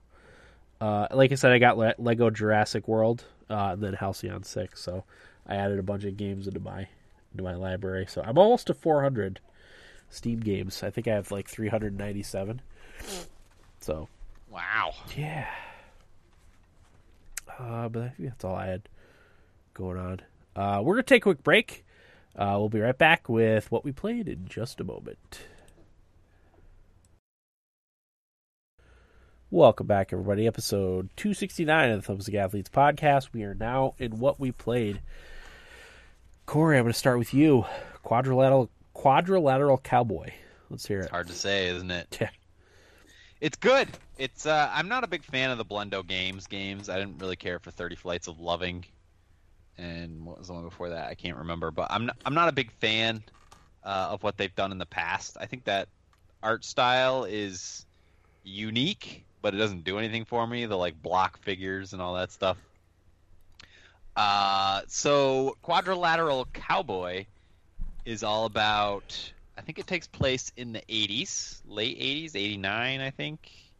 Uh, and you are a hacker who goes on heists. And the way you hack is all through command line interface stuff. So, say you want to hack a door, you type into your deck, is what it's called. It's a little computer that you set up and hook into whatever whatever you're trying to hack. Um, the way you hack is by typing like okay, I want to open this door. Uh, I find out the name of the door, and I type in like door one dot open parentheses three close parentheses. So that opens the door for three seconds by typing that into the command line interface. Uh, and it goes from there. Like you get to the point where you have to type into the command line like door open, wait, 30 seconds, close parenthesis, door open, wait, 30 seconds, close parenthesis, door open. Like I'm using a very uh, generic example of the type of things you have to do, but I've only played like an hour of it. It's very minimalist graphics. It's it's all puzzle solving based on these heists and this command line interface stuff. Uh, I'm really enjoying it. It's a lot of fun, but it's one of those things that like having to type in that stuff over and over and over again gets a little redundant and it kind of takes me out of the game a little bit. As much as I like the puzzles, I like the idea of being a hacker and like actually typing into this command line uh, interface thing. Uh, I, I'm just I just get sick of having to type everything I want to do over and over and over again. So I just think it's one of those games that's a really interesting concept, but I don't know how much longer I can take it, kind of thing. Um, I I have not played this game, and I probably won't play this game. But I, I, I feel like I remember that pretty much being what Giant Bomb said about it. The host is it Vinny? Giant Bomb is is Brad. Brad. It was it was one of the hosts on there. He pretty much said the same thing, Bradley. or somebody did. I don't remember. Yeah. Just that it was they, too they Were all, repetitive. they were all loving it, and then one of them was like, "Yeah, but I really hate having to type this stuff in over and over again." Yeah, and I'm I'm not sure what the fix is for that. More variety in the commands that you have to type in. That's yeah, that's my one thought. Like, because you can type dir, which is directory, and it'll show you a list of. Uh, I think that shows you the list of the objects in the specific heist that you're doing, uh, and then help, which is the commands that you can do. But yeah, it would be it would be nice to have more options within that. Um, almost like more like programming versus just like typing into command line stuff. Like I think a game like quadrilateral quadrilateral cowboy would work really good teaching somebody like basic computer programming stuff, like loops and stuff like that. Um, so yeah, that's I, I really didn't play that much. I just played maybe an hour of it uh, just to get a feel for it. But I, I, I like it. There's a lot of promise there, but uh, yeah, like I said, it's just having to type things over and over and over again. It's it's kind of boring. Sure. And honestly, you don't even need to like do well at the mission. You can do shitty and still advance. As long as you complete your objective. Yeah. There's no, like, as you ranking? Your objective. What? There's no like ranking or whatever. There is, yeah. When you finish a mission, uh, it tells you your time compared to the global average, uh, how many alarms you set off, and all that stuff. I'm not sure if it changes your reward because you get a, a financial reward for every mission. I'm not sure if that changes or if that's just built into the story or what, but um, I don't know. I just did this mission. I completed all of it, and then I went to this like test room where I had this thing called a Weevil, and it's so bizarre. It's like this little remote controlled camera that walks like a mouse, like the Mousers in uh, Ninja Turtles. Uh-huh. You know what I'm talking about? Oh yeah. That's a, kind of an obscure uh, comparison, but yeah, you like, but you're controlling it completely by typing in stuff into the command line interface. It's like walk. I think it's walk uh, plus or minus a certain number, and then it'll go that far, and it's like jump, turn, like all that stuff. But in order to control it, you have to type it in. Right. Uh, and this was just a test area. But my fear is the puzzles will get to the point where I need to use this Weevil to complete a mission, and I'm just typing like hundreds of things. Maybe that's hyperbole. I don't know how many I, I would have to do, but I just have very little interest in having to type that much to do these puzzles. So I don't know. It's good. It's compelling, but yeah, Mhm. I just I'm I'm impatient and I hate video games. So It seems that way. Yeah. What else did you play? Uh, just more Hearthstone. My my thoughts are still the same on Hearthstone. I, I, I was doing that big push to get to Legendary, but I just kind of petered out. Like I just don't have the fortitude. Uh-huh. I don't know. I just went back to just creating decks that I think are fun, and uh, have fallen from rank 11 to I think I'm rank 15 now. You know, I just It- gave up on on the grind. I don't know if I talked about that talked about it last week, but it gets to the point where, you know, the, to advance, you have to do so much more. Like it's not, you know, at the beginning you win a few matches and you're leveling up a bunch, and then towards the end, right? It's like I don't know what the numbers are specifically, but as you get closer, it's more and more stuff you have to accomplish, right? Yeah, I don't know. My my issue with Hearthstone. So one of my favorite parts of that game is just crafting my own fun deck. Yeah. uh, that I enjoy playing and that wins wins enough matches here and there for me to complete my quests. Uh, and you always feel like, oh, I'm going to craft this deck that nobody has thought of, and I'm going to climb the ladder because nobody's prepared for it, and it's all unique and everything. And that's sort of the allure of the game. Like that's the that's the American dream of Hearthstone. But in reality, it's like no, everybody's already figured out the decks that are going to do really well Yeah.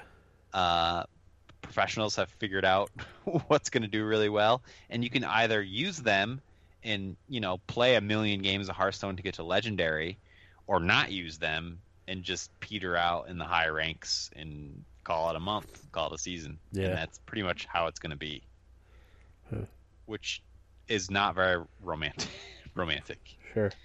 Um, so I did. I took one of those decks that somebody got to top fifty with uh, in in North America, and and tried to grind it out and got to rank eleven and just just got bored. I'm like, I just can't play the same deck over and over again anymore. So I've sort of petered out, but What- I don't know. It's still a good game. Oh, Eric and I played a match. yeah, we did. I did. I had the quest. Uh, compete with a friend, and if you play with the the friend and complete the match without anybody conceding, you get 80 coins and they get 80 coins. So I texted you guys. I'm like, hey, does anybody have a minute for for Hearthstone? And Eric obliged. And I boned him. I boned him with uh, my priest deck, my Sure buffs deck. bent me just right over, Yeah. and no lube or nothing. Uh, Went to well. So when we started the match, Eric, I said to myself, so first of all, I picked a deck that I, I knew wasn't very competitive. Um, I picked that, and I said to myself, I'm like, I can let Eric win, but I don't think he'd appreciate that. I think he'd want me to play it as I would. Yeah. Uh, so I did. And uh, the way this deck works is you you put minions that have a low attack and high health on the board so they don't seem like a threat. But then the priest has these buffs. Uh, two of them, I can't think of the name of. Inner Fire is one of them, and something's the other one. But what you do is uh, the one spell doubles the minion's health. So I think I had like a one eight on the board. Tournament medic, which is a one eight, one attack, eight health, uh, and then I put the five mana buff on it. I can't remember which boosted its health by six, so it's up to what's eight plus 114. six, one fourteen, and then I used the spell that doubled the minion minion's health, so it was 28. 28, right? hmm What did it end up being? 40. Okay, so whatever it ended up being, so I got the minion's health to be like 40, and then the priest has the spell that changes the minion's attack to equal its health. So I got its health up to 40, and then use this one spell that makes the attack equal to the health. So it was a 40 40, and then I attacked Eric for 40 damage, which is a kill. Mhm. Uh, ended it just like that. But what I said to Eric, I'm like, if you have spent any amount of time with Hearthstone, and which people that are playing me on the ladder would, they would see that combo coming. You know, Eric's pretty new at Hearthstone; he hasn't played that much. Um, he would never be matched against me with the deck that I had on the ladder. Right. would- just wouldn't see it. So I, I didn't want him to feel bad about it. No, I, I I like Hearthstone. Like I told you, Corey, if if I put more time into it, I'd probably really enjoy it. I said we should do uh we should do a weekly series. You know, sit down and Yeah. play Hearthstone together for 30 I'd love minutes. to. I'll spectate you, and you know, we'll go from there. Could be fun. Love to do that. There's nothing better than opening packs and maybe getting a legendary. I opened up a legendary the other day. Oh, and they just added this thing for five dollars.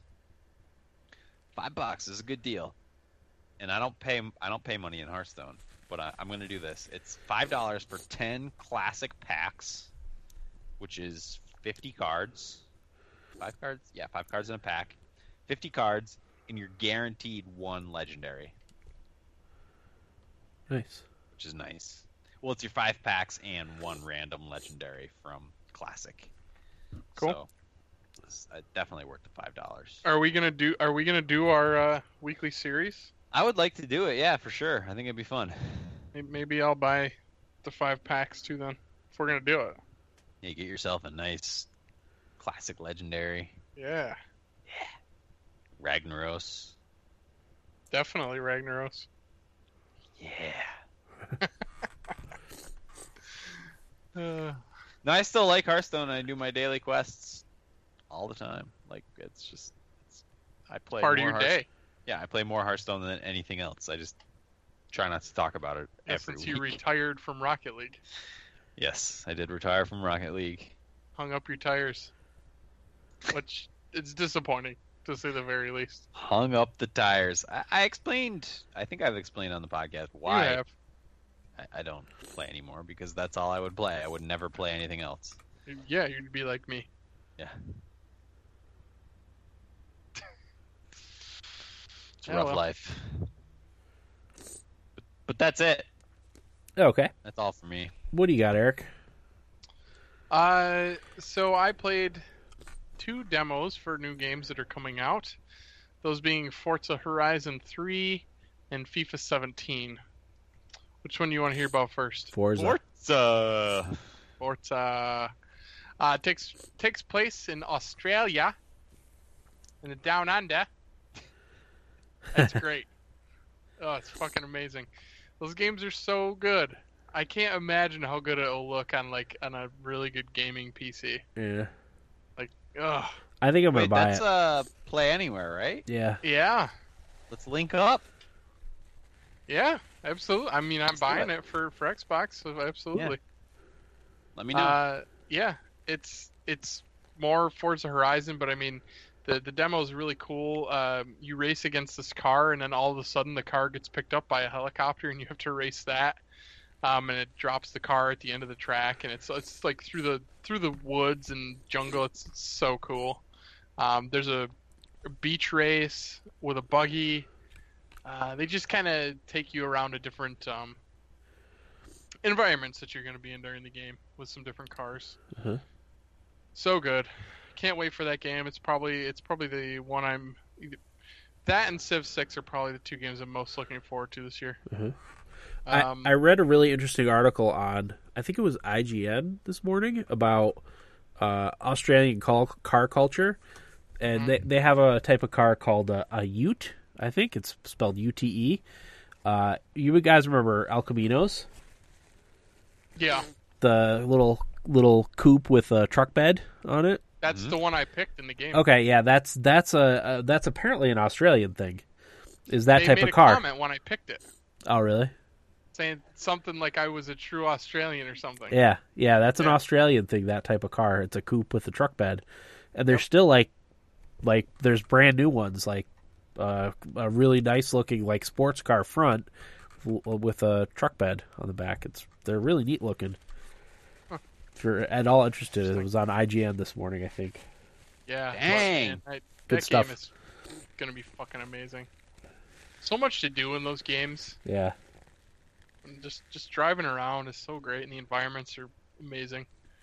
Um, and then FIFA 17 I played. Uh, it really feel, feels good. It feels like a solid FIFA. I'm I'm already pissed off by the amount I know I'm going to play against Manchester United this year because of the p- players that they brought in. They're going to be way overpowered, and it's going to annoy the shit out of me. Um, but the game feels good. It feels like you're rewarded a lot more for good, crisp passing, fast passing. um, which is nice. But I feel like I say that every year, and somehow it always ends up just being about speed. Uh-huh. Maybe it'll be different this year, you know? Because I, I did feel like I was rewarded for good passing. Um, I also they do a, a short demo of the journey, which is the story mode that they that they uh, added this year. You play as Alex Hunter, a young man who's starting out his career with Manchester United. I wish that they let you pick which club you got to play for. Yeah, or even pick from a couple different ones. Yeah, because I don't want anything to do with Manchester United. You know. Yeah. So, but that being said, uh, you have the option. Like, there's dialogue choices. I don't, you know, I would assume they're probably not going to amount to much, but, um, uh, you know, the fans like you more based on what you say, or the manager likes you more based on what you say. Um, so it gives you the option to play as the entire team or just play as Alex Hunter in the game. So the first game you play with him, you you get subbed on in like the 75th minute, and the team at the game is tied. So you get uh, there's like three challenges. You have to get above a seven overall rating. Um, your team has to score the next goal, and winning winning the game. Those are the three challenges. I really really enjoyed playing as just Alex Hunter. I thought Mhm. that was really fun, and I know you could do that in the past games. Um, but it was kind of cool having it be part of a story thing. I don't know if the story will end up being any good, but uh, it, it was cool having those goals to reach during the game too, because it, it tracks your rating and all that that stuff when you're on the field, and just playing as the one- the one player and like being able to see like where you're running to and making good runs and it's it was pretty awesome. That was what I liked about the be a pro in NHL. Was only Yes. playing with one player. Yeah, yeah, same thing for FIFA, same kind of thing. It's cool. So, yeah, uh, I was uh, thoroughly impressed with it. Uh-huh. Has a good feel to it. Uh, and I looked today. I didn't realize Pro Evo 17 came out, and Yeah. there's a demo. Got a 9.5 on IGN. Wow. Yeah. Cool. So, yeah, good stuff. Uh, other than that, I think. Uh, oh, uh, in our Madden connected franchise that Will's in. So I'm the Bills, Will is the Titans, and my friend Jeff is the Giants. First game of the season, I played the condensed 20 minute uh, version. Um, what's it called? Moments, I think. Uh huh. Um, so I'm driving the field, right? I need a touchdown to win the game. Last drive, driving the field, driving the field. I could not remember what button spikes the ball because I ran out of timeouts. Oh yeah. I got down to like the three. Oh. It was. You remember when the was it the Titans that lost to the Rams in the Super Bowl? yeah. I think It was so. like that. uh-huh. It was like that. so I lost my first game. Uh, won won my second game. Uh, very ugly win. It's I don't know. I'm not very good at Madden. Never have been. But it's a really good game this year. Really enjoy it. The presentation's really well done. I like the condensed version of the game quite a bit. You can actually choose to play only defense or only offense if you want. Mhm. Um, it's pretty good. Pretty good stuff. Nice. Um, and I just played Rocket League, as per usual. Uh-huh. No. Hey, I did. Uh, I did want to talk a little bit about this. Um, did anybody download the iOS 10 update for their phone? I know Dan, you don't have an iPhone. What What do you think of it? Um, I think it's all right. I uh, people seem pr- to be pretty negative about it, but I I haven't really had any like it. Yeah. What I'm What, just- are, what is the negativity? I don't know. Everyone says, "Oh, it sucks. It sucks," but I have yet to hear somebody articulate why they think it sucks. It so gives much. you so many cool things you can do with me- iMessaging. Yeah, I can iMessage you pictures that I drew. Yeah, Like, Like- that's built into iMessage. there's so much built into it. Did you download the free Super Mario stickers? No, they're free. I heard They they, are. were money. No. Well, maybe they may be now, but I got them for free. Ah, damn. Yeah, like there's sticker packs. them. Um, all sorts of cool shit. Like it- w- one of the ones that I really like. Let's see, let me pull it up here. So like, Evernote has a built-in compatibility with iMessage now. Oh. So you know, if we were to, I could send you guys something on iMessage eh, involving the podcast through Evernote. Um, weather reports, which sounds stupid, but sometimes the wife Yeah. asks me what the weather's going to be, and I can just literally just send her the weather report from the Weather Channel. It's built right into it. It's Yeah. it's hard to describe without look looking at it. Um, another cool one is called I think it's Open Table. Yeah. Yep. So like you can, if you're in like a group message and you're all going out to dinner, you can get Open Table. And like send the group like three restaurants, and you can all vote which one to go to, and make reservations right from iMessage. Isn't that crazy? That's good stuff. Yeah, like The future, man. it's great. I really, really like it. Uh, did you did you look at the um, updated maps? No, I don't use Apple Maps. I don't usually either, but I'm gonna try it uh, next time we go somewhere because it looks pretty cool. Looks Okay. looks nice. All right. Um, yeah, I'm a big fan of, of iOS 10 so far.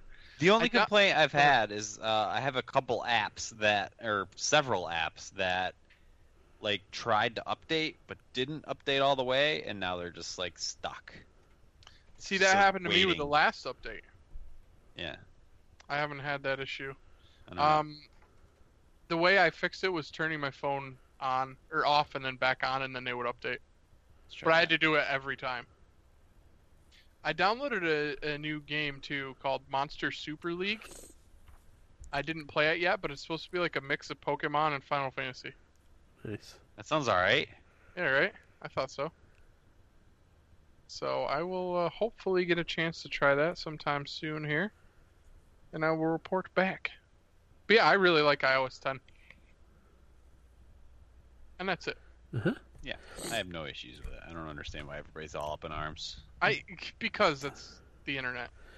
No, the only Everybody bitches about everything. the only thing I heard about it was people complaining that it, it brick bricked their phone, and they had to do the reset. That happened to me with the previous Yeah, update. that was only like complaint that I saw about it. That's a little frustrating. But I, you know, um, like as long as you're aware of what's going on, just back up your phone before you update it. Mhm. Back it all up to iCloud. You know the stuff you need, which for me is just like contacts, and you know that's pretty much it. I don't really care about text messages or anything. Contacts and maybe my photos, some of them. I don't know. Yeah. Just back it up before you do anything, and then it's fine. Hmm. Okay. Uh, yeah, the only thing I played other than House, oh, I played quite a bit of uh, Deus Ex this week, which I, I'm still really enjoying. I won't get into it because it's all like story stuff, but yeah, st- still still liking that game. Uh, Lego Jurassic World, I played. Those Lego games are pretty well done. It's Oh, it's, yeah. it's a lot of fun. I'm probably Um, gonna get the Star Wars one at some point. Yeah. Uh, like like I said, I bought it for my son. He's he's been wanting to play it for a while, so. Uh, but he just likes picking the dinosaurs and running around. Uh, he's able to do a little bit of the story stuff, but some of the puzzles he can't quite figure out yet. Um, he's only only five, so uh, I play, and you know when I get the opportunity, I play a little bit to uh, to unlock dinosaurs for him. So, but yeah, I mean it's a it's a solid game. There's a lot of a lot. It's pretty pretty. It's like the they have uh, the original Jurassic Park movie, and then I think Jurassic World are are in there. So I'm going through the uh, original Jurassic Park because you know I've I've seen that like a hundred times, um, and it's you know it's got the Lego, it's got the story parts, but it's got the Lego like humor and stuff stuff in it, and the music and the dialogue. A lot of it's the same. It's it's really really well done. Uh, a lot of different dinosaurs that you can be on it, and a lot of vehicles that you can pick pick on from you know the iconic uh, Jurassic Park. You know the explorers that they have and the, the jeeps that they have. You can uh, drive around in those. The game.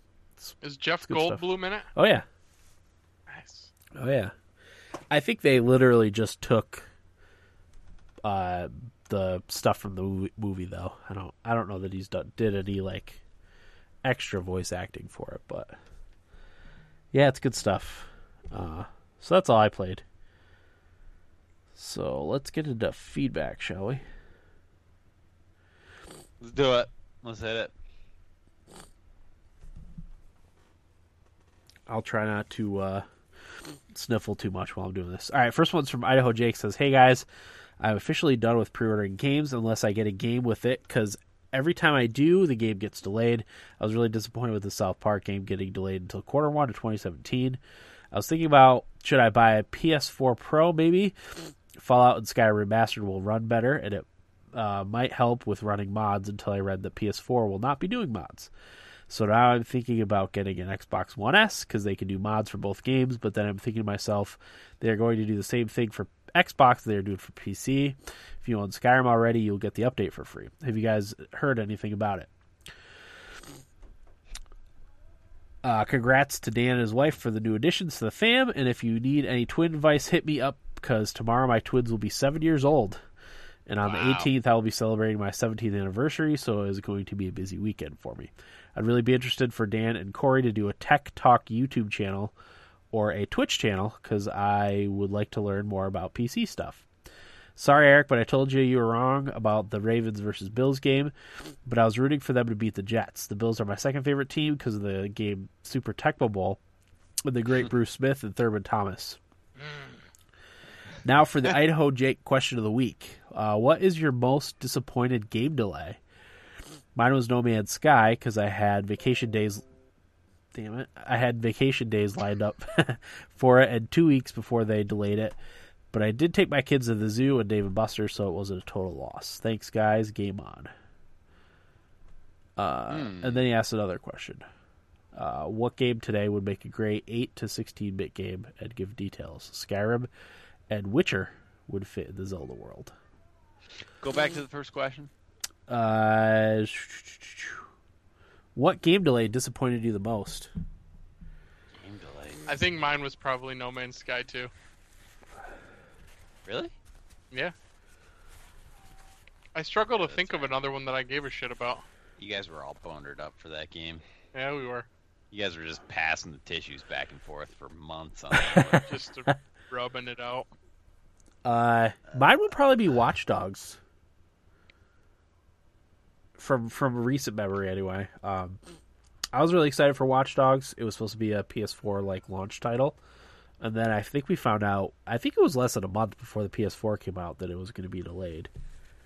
Uh, for a while. So that would probably be my most disappointing delay. I didn't end up liking it very much, but. What about you, Corey? I'm ha- I'm struggling to think of a delay that I was The upset Last about. Guardians got him down a bit. That's why he's drinking Natty Light or whatever it is. Mountain Brew Ice. Yeah, same thing. Uh, maybe Master of Orion three. Was Wow. that delayed? That's like the one of the only games I can think of remembering seeing that it was delayed and being disappointed. Mm-hmm. I don't know. Nowadays, I just sort of acknowledge like, okay, I feel like any delay is good for the most part. Yeah, no, I mean I knew No Man's Sky being delayed was good, but Maybe. I was a little dis well. I assumed it had to be. Well, imagine what it must have been before. Uh, but I was bummed. Yeah. Uh, yeah, I'm gonna go with Master of Orion three for my pick. Okay. As bad as that game turned out to be. Yeah. Uh, what game would make a great eight to sixteen bit game? Give details. Skyrim and Witcher. I'd like to see a good Batman 8 to 16 bit game, I think. Yeah. Like Kind of uh, like Dick Tracy, where it had all the villains. You know? yeah, I would like to see something with with like modern day uh, mechanics, but with like sixteen bit graphics. Yeah. Sure. I think that would be cool, like a like a Mass Effect with with a battle system similar to uh, uh, Halcyon Six. Like that would be awesome. There you go. Yeah, that's a good pick. I, I also think like a like a Bioshock, something that's heavy on like powers, Yeah, would, would work really well as a eight bit or sixteen bit game. yeah, Yeah. Those are kind of obvious ones, though. Any uh, off the reservation ones you can think of? You're lucky you got one out of me, Dan. Well, they did The Witness. That was a Agreed. that was a pretty good demake. Give me a year. The Wit.NES. Yeah, That's right. Um, Corey played that first before anybody else. Yeah, it's on YouTube. You can. You can it's, what do we have? Over ten thousand views on that one, eh? They're big Hey, boys. Let's see. Let's find out. Now I'm curious. It was quite a It's a few. heavy hit, heavy hitting video. oh, and then Roy's he's first time with the wit.nes. Seven thousand forty nine views. nice. You know. Then he says he'd be interested for me and Corey to do a Tech Talk YouTube channel or Twitch channel because I'd like to learn more about PC stuff. I Actually, I want to do an episode um, on like PC hardware and whatnot at some Next point. Next week's a good week. Yeah. Oh yeah. Maybe. I don't know if I'll be able to. Throw it together. Yeah. We'll see. But that that is a good Boring. idea. That's boring though. No, it would. It, we would have to put a disclaimer. I like talking about that sort of stuff. Uh, Yeah, I just think we do it somewhere else other than the podcast. yeah. You know? Yeah, we could. I mean, Where? we could. As somebody who listens to a ton of podcasts, if if one of the podcasts I I enjoyed listening to was like, oh, we're just going to talk about hardware this episode. See, I would Ah. love that. Yeah, I guess I would be into it. But it would have to be. It wouldn't. I wouldn't want it to be like an educational thing. I'd want it to be like, okay, this is where graphic cards are at right now. Yeah, This is what you can get. Well, this you is could- how much it costs. you could Isn't do- that educational? you could do a little bit of both. No, I mean rather than like sitting down and saying, okay, your graphical processing unit Oh no, no I wouldn't want to do it like for that. your. Yeah, no, that would be boring. Yeah. No, just I would like to Is do that a. what Ru- you think would happen, Corey? What? That's not what would happen. What do you mean? It would be fine. It would be fine if it was topical. No, I would just you know run over some some some of the common parts that would that you would put in a computer, the processors and and stuff like that, like yeah. the the components, and then the uh, the actual physical parts. You know, your mouse and your keyboard and monitors and it's a lot of options. Whatnot. Yeah, whatnot, knickknacks. But yeah, that's well, maybe at some point. Okay, I think that's everything, right? No, there was Oh. two other, and then Tito sent a late one. No, I know. I'm, I'm talking about for. Jake's. Oh yes. Did you guys see the Tecmo Bowl football or commercial during football? Wait, wait, wait, wait. What? It was. It's a Hyundai commercial. It's Bo Jackson. Yes, Bo Uh, Jackson, yeah, he yes. runs out of the thing and then gets in the car, and then drives the car into the into the stadium. That was pretty cool. The music. More importantly, Jake brought up Bruce Smith, whose number was retired Uh huh. last night at Ralph Wilson Stadium, as I will always know it, Mhm. even though they changed the name. What's what's it called Um, New Era Field. Oh, jeez.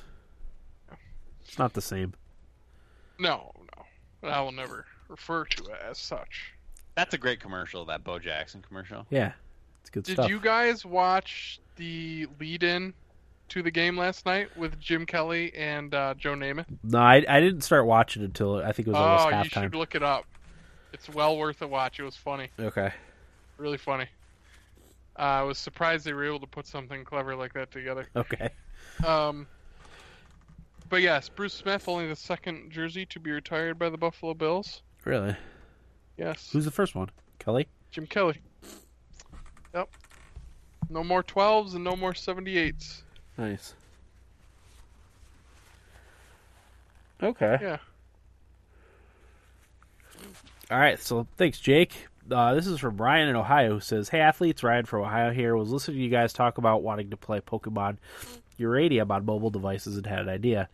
Uh, that game was made on RPG Maker XP, if I'm not mistaken, and there are mobile RPG Maker XP player apps on Android phones. I missed the opportunity to download it before it was taken down, so I haven't been able to test it out to see if it works, but it might. Other than that, I've been dabbling with No Man's Sky here and there. I got trapped bad in a Hearthstone, uh, and minus the past couple of days, I've been playing daily. Uh, I finally got around to Life is Strange, and I'm playing uh, that all in like three sittings. Love the show. Keep it up. Thanks, Ryan. Yeah, I'll uh, maybe I'll test that out. I'll I'll look into it because I think that would be the perfect way to play. I actually even bookmarked a uh, a little controller with a clamp for your phone to put all my uh, legally backed up copies and emulators and stuff on my phone and have it be Yeah. like a handheld. Yeah, That'd be great. all our games that Eric's mom gave to the Salvation Army. Yep. Or I sold along with my Wii. Yeah.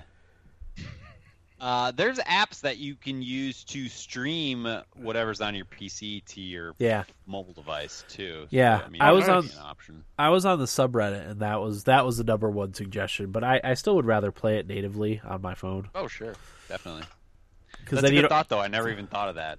But I think you'd need the RPG Maker file, right? I don't know. I don't know how it works. for- in, in the RPG Maker format, yeah, rather know. than the executable, which is how it currently is on on PC. Yeah, I don't know how it works. Worth Huh. looking into though. I mean, I'm sure it'll eventually make its way to the emulator. Although maybe not. Who knows? I wouldn't be too sure about that. Yeah, Are they even still updating it? I don't. I don't know. I haven't I haven't booted it up since the first time I played it.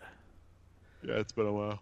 So, Not because I haven't wanted to, but because you know, I'd rather play it on a handheld. Right. Uh, so thanks, Ryan. Uh, this next one is from Adam E. Says, uh, where'd it go? How is it? I've been listening to you for about a year and a half now, and you've never even said the game's name. Oh, wow, it's about Warframe. It's got to be the best free game out there and available on Xbox, PlayStation, and PC. With all the game, all the time you've given to Destiny, I think it's a badass free neighbor and should get a shout out. Love the show. Keep it up. Am I Never only? tried Warframe, but I, I understand it's pretty decent. Yeah, uh, I played it. I think when it first came out on PS4, uh, and I I was really liked it, but I feel like something else caught my attention right away. Uh, yeah, I'm definitely interested in it. I just never. It's it's one of those games that I think takes a lot of time to play and and, and be decent at. So anything that's too big of a time sink, I I, t- I tend to skip if it doesn't have like a story to Right. play. But I want to say Dave in Boston has put some time into Warframe, okay. So maybe he could uh, shed some light. Yeah, I've heard it's one of the you know the best examples of a free to play game that doesn't shove microtransactions. There, I think there are microtransactions, but uh, it's also like a really quality like first person shooter and RPG. Corey, you haven't played Warframe, have you? Negative. Yeah. Yeah, maybe I'll give it a shot. Probably not, but I'd like to. All right, I think that's everything. Uh, Tito oh, sent Tito a said a late said, said a late one. Call it up. My head is just swimming right now. I have no idea That's what's going worst. You know what you need? Vaporizer. on. Huh? Bullet coffee? Yeah. Uh, Vaporizer. Tito says late feedback, but wanted to go over a couple things. The Rocket League update is pretty awesome because, including Rumble Mode, they made several changes to the game. They included crates you could get from playing games, and if you decide to buy a key, you can unlock crates for random loot. The money gained from buying keys goes directly to funding the tournaments. They will have like the RLCS. If you're not interested in crates, you can turn it off completely in settings. They've included so many items of different rarities, like limited, premium, or exotic, and the rarest being called import. Some of these included animated skins for your car, which is awesome. Also, if you also you could have uh, now have presets for your customized cars. Uh, no more having to keep going into the garage to change your car. Second thing is for the four of you guys. There's a game called Toxikk, which is currently free on Steam. It's pretty much new Unreal Tournament Quake style FPS, uh, but in the Unreal 4 engine. It's pretty good, solid gameplay with custom matches on cool maps against bots or normal multiplayer. There's some cool mechanics like dodging and cloak you can activate for a limited time while playing. The weapons aren't bad either. Definitely check it out since you guys were talking about multiplayer games of today are too hard. You're, we're too old for them, but Toxikk is a great solution when wanting to go back to old school FPS action among friends for free. You can buy the full version of what they have, but there isn't any need to. There's enough in the free portion that was satisfying for me. Hmm. Yeah, Tito actually messaged me on Steam. I think sometime this week. Uh, I didn't get it till a little while later, but uh, I looked into it. And it he's right. It looks it looks really cool. Um, I'll probably try it with with bots for a little while, see if I like it. But yeah, another good recommendation for a free game too. So What was the title? Toxikk. Toxikk. It's like T O X X I K. I think is how you spell it. It's different Huh. spelling. Let me call it up. That, there's just T like, you T O X I K K. You could just be en- endlessly entertained by free games. Free games, yeah, There, absolutely. there are enough really good free games out there that if you're into video games, you could entertain yourself Oh, yeah. forever. Uh, Knights of the Old Republic comes to mind. No, not Neverwinter. Star Wars: The Old Republic. That's what I'm, that's what I meant to say. That's that was a uh, pretty good MMORPG. Yep, but I would free. I would throw Neverwinter in the ring for one of the best free to play MMORPGs. Yeah, That's really good. Uh, Path of Exile. I mean, Path of Exile is pretty good there's your Mm, ARPG. for free though. We should. You I know, it'd be fun. honestly, I didn't even like it that much, Yeah. even for free. Ah, Go ahead, Will and I enjoyed it. But you know what'd be fun is to like pick a pick go through every genre and find the best Free. free to play version, free to play game for that genre. That's a good episode uh, episode topic. Yeah, there you go. We could call it like uh, I don't know. We could do it game, gaming on a budget part two. I, I was we do- go- I wanted an to episode budget gaming. yeah. We could do that or so- freebies something. Neverwinter is insulting. How dare you? To be fair, I played it like at launch for three or four days. Yeah. But I don't know enough about it. But I enjoyed that. Okay. Any other thoughts? I wanted to talk about the uh, Rocket League chess that Tito was talking about. Eh, Some people have kind of raised a stink about it, and I don't really understand why. You just don't need to, just don't buy it. You know, if you don't want to. yeah. But me loving Rocket League, definitely wanted to. Um, so I bought five keys, and I just remembered because of Tito's email that I had a couple of crates in my backlog that I needed to open up. So I just opened one, and I got a decal for my favorite car, a rare decal for Takumi. Nice. Yes. I have one more, but I love the crate thing. I think it's so cool. And I was the first time I got it, I was like, "What the hell is this? This is amazing." Is that similar how to how it works with uh, like Counter Strike? I don't know. I don't. I don't really know too awful much about uh, Counter Strike. I think it's the same. I think you get a crate and then open it with a key. You have to buy. You have to buy keys. I think so. Team Fortress? Huh? Team Fortress? Counter Strike, CS:GO. A Team Fortress might be the same with the hats. I don't know how that any of that works. I was never uh, never into that that world. Okay. But uh, yeah, I think I think it's pretty cool. All right. Any other thoughts, Corey? Good. Uh, no, I'm out of thoughts. Okay. Uh, yeah, that'll do it for episode 269 of the Thumbstick Athletes podcast. I'm your host, Dan. I'm Eric. Corey. Thanks for listening and get out of my basement. One, two, three, four.